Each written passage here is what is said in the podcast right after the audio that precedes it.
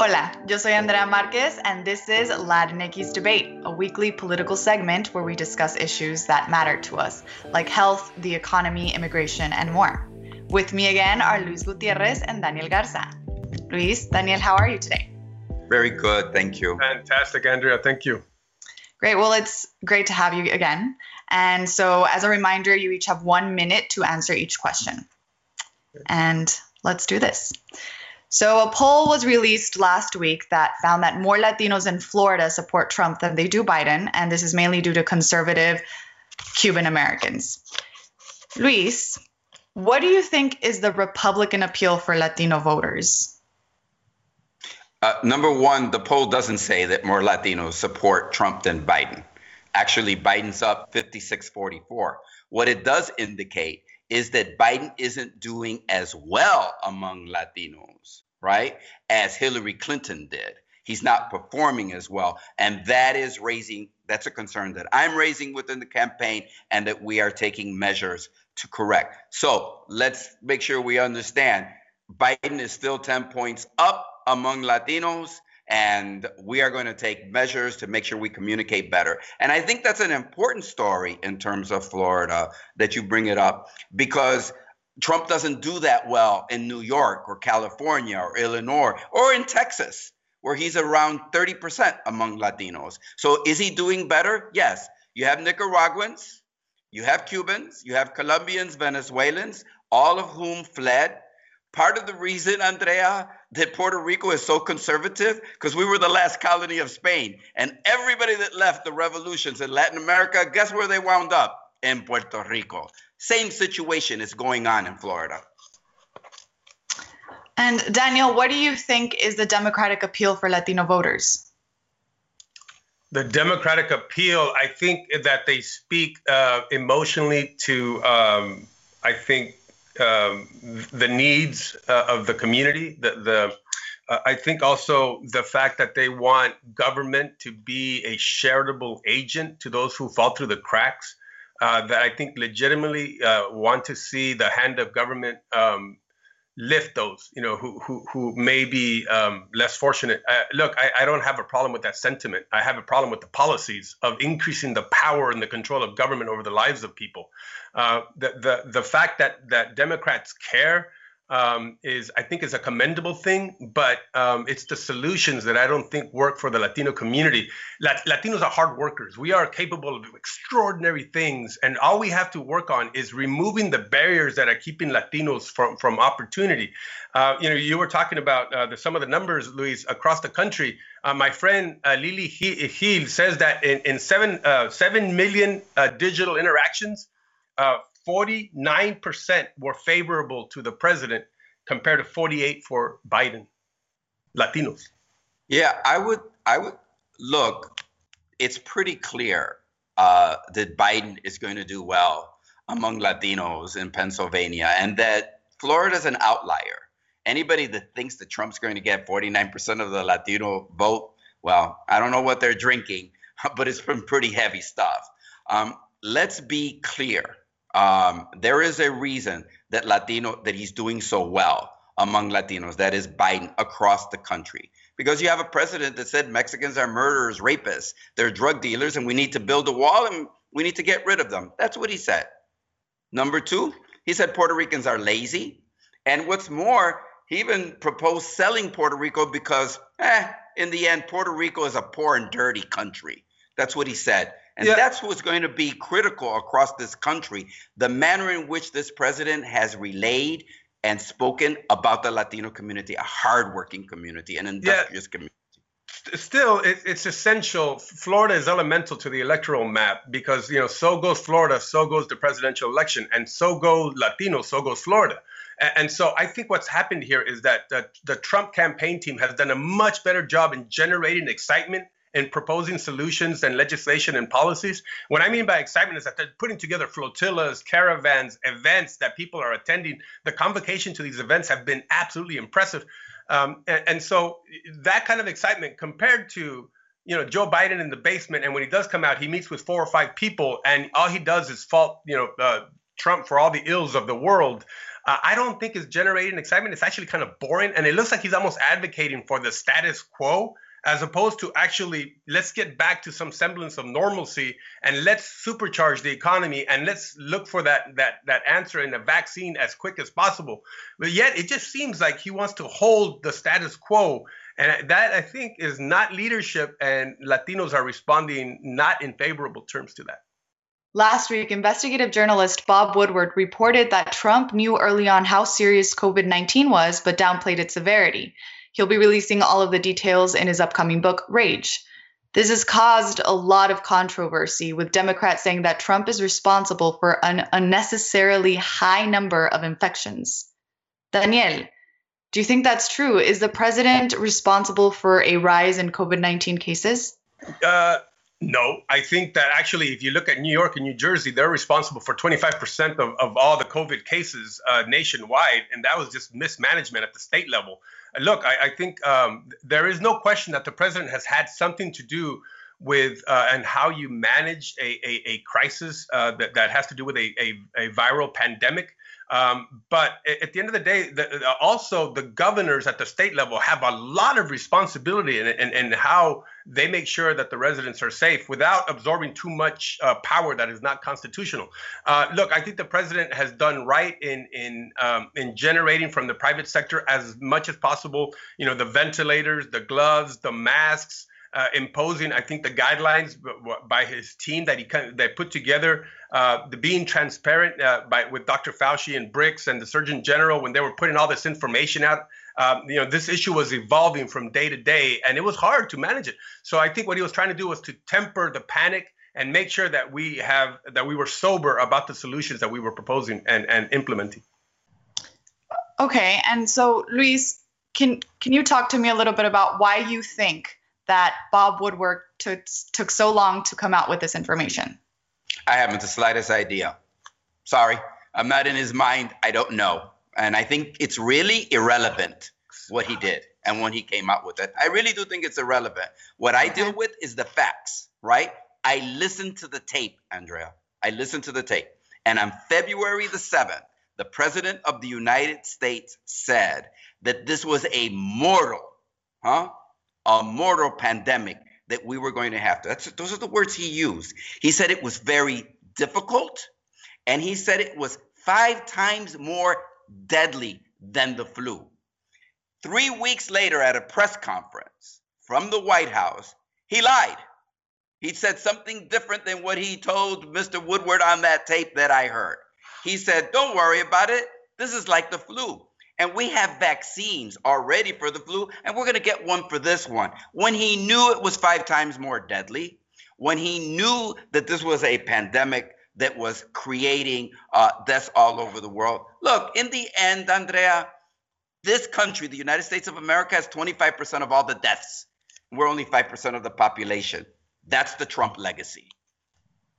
Okay, and but even before this, reviews on how President Trump handled the pandemic have been starkly different. We've had people who have con- been condemning him and also others who have been praising him. This question goes to both of you. Do you think that COVID 19 has been politicized? Luis, we'll begin with you. Uh, absolutely, it's been politicized. Uh, we just heard the President of the United States last week with a little wink and a little nod tell the reporters we're going to get one. Maybe we'll have it for a special day in November. Really? Bringing up the election, the presidential election, while thousands of people are dying every day, while Fauci has told us that we will probably double the deaths from 200,000 to 400,000 by the end of the year, and you're joking about that you're going to get a cure and a vaccine, which we all know that all the experts have told us it will take months, even after they've developed a vaccine, in order to get it out and to have general immunity. So let's be very clear. The president of the United States has failed. 65 to 35. Every poll across this country has said the president has done a bad job. 65% of the American people, that's Democrats and Republicans, have said he's done a bad job. And God, just yesterday he was in Nevada. But please, Andrea, look at the tape. Those that were standing behind the president all have masks because he knows it's a deadly virus. Those in the crowd, no mask because they represent no threat to the president of the United States. Shame on Donald Trump. And Andrea, with respect to the vaccine, uh, we know that Pfizer has already announced that they're going to have a, an answer for us by the end of October, and they're looking at like a 60% probability that their their uh, vaccine works, and they already have uh, 30 to 40,000 folks who are already on on the vaccine and have actually already created vaccines at a high level just in case it's ready to go. So th- there is an accelerated pace for the vaccines now.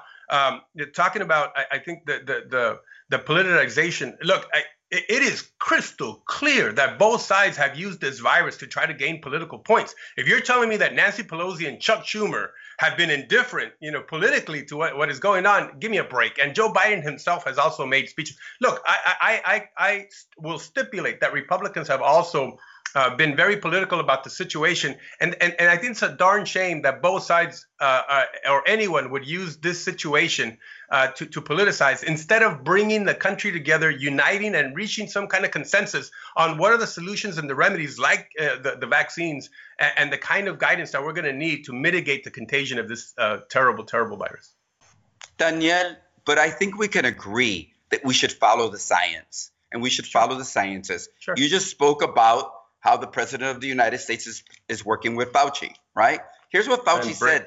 Just in, and but here's here's what Fauci just said. He is the chief inspection right specialist on infectious diseases. He's been there for 30 years. Here's what he said, Daniel. He said that maybe by next fall, by the end of next year, the pandemic will be under control in the United States, even if we get a vaccine sometime this year. And Daniel, why so much focus on the end of October? Doesn't it seem curious that there's an election in which the president has been failing, at least among the American people, to really counteract COVID 19? And now he's talking for a way out. Let's just leave the dates out. Let the science bring us the cure.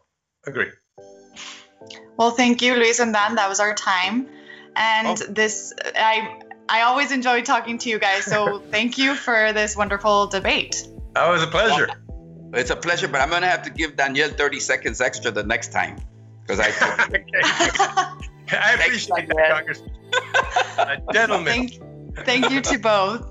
Today, we have the opportunity to speak with Mercedes Schlapp, the Hispanic spokesperson for the Trump campaign and a first generation Cuban American. Thank you for taking the time to speak with us, Mercedes. You have insights to how important it is for the Latino vote for Trump's reelection. The Latino vote is incredibly important to the presidential uh, campaign. We have spent a lot of time investing resources in targeted uh, markets to talk directly to the Latino community. I mean, we've this is something I've been in Republican politics for a long time, and it's really the first time I've seen a campaign uh, spend a lot of time and and, and effort in in really talking to the Latino community about what the president has been able to accomplish and why Joe Biden would be a bad choice for Latinos. We've been able to open up 16 Latinos for Trump community centers. Uh, in these targeted markets, this is a place for Latinos to come together. They're the grassroots uh, folks who are knocking on doors, uh, making phone calls, and very much an active part of the campaign, which we feel very strongly uh, that we, you know, that we, we want to make sure that they are involved and they p- feel part of the Trump family. Ronald Reagan once said that Hispanics are already Republican, that we just don't know it. So, do you believe that stands true and why? Well, I've always been Republican, so I've always known it. But it's our job that I, the one thing I find really interesting is traveling across the country, is I've met actually former Democrats or Democrats or independents who say, I'm not Republican, but I support Donald Trump. And they give me the reasons why. Many times it's school choice, many times it's because they uh, have a private health insurance and they're worried that they're going to get cut out because the Democrats and Joe Biden and Kamala want to move towards socialized medicine. You know, I've spoken to those individuals um, like Maximo um, Alvarez, who was on the stage at the Republican National Convention talking about the fears of really moving towards a socialist country and how we can't afford to do that. The problem has become is that the far left is really trying to silence many of us who, um, you know, believe a certain way, or they try to, you know, go after us because we, you know, we we believe in religious liberties, or we don't believe that you should abort a baby late term abortion, which is where the Democrats have gone. They've gone so extreme on so many issues. And when they're talking about things like abolish the police, or they talk about not including under God in the Pledge of Allegiance, which was part of the Democrat National Convention daytime programming, that just doesn't work for you know for a lot of the Latinos that I've spoken to who might not be Republicans, but they're saying my Democrat Party is going too far, and I just can't go in that direction. Mercedes, before we go, if you can give one message to young Latinos voting in the upcoming elections, what would it be? If you love this country, if you believe in freedom, if you believe in opportunity, then President Trump is your candidate. He's the one who has been fighting every day to ensure that our country is built on a strong economy. He's fighting every day so that students can have a choice of where they can go to school. And that is where we are in America. This is about saving the American dream. And our concern is is that a Joe Biden is so weak that he will just placate and support the far left agenda of his party uh, instead of doing what's right for America. And so, you know, knowing who I've spent with with the time with the president, the president has really worked hard to ensure that we can maintain a strong country where we can live our American dreams freely and not be burdened by a government uh, that would make decisions for us. This was Latinx Debate. Remember to text Votamos or Latinx to 52886 to register to vote or verify that you have registered. You can also follow Latinx on Instagram, Facebook, or Twitter at Latinx or learn more at wearelatinx.com. This was our fifth episode of Latinx Debate. I'll be seeing you again next week.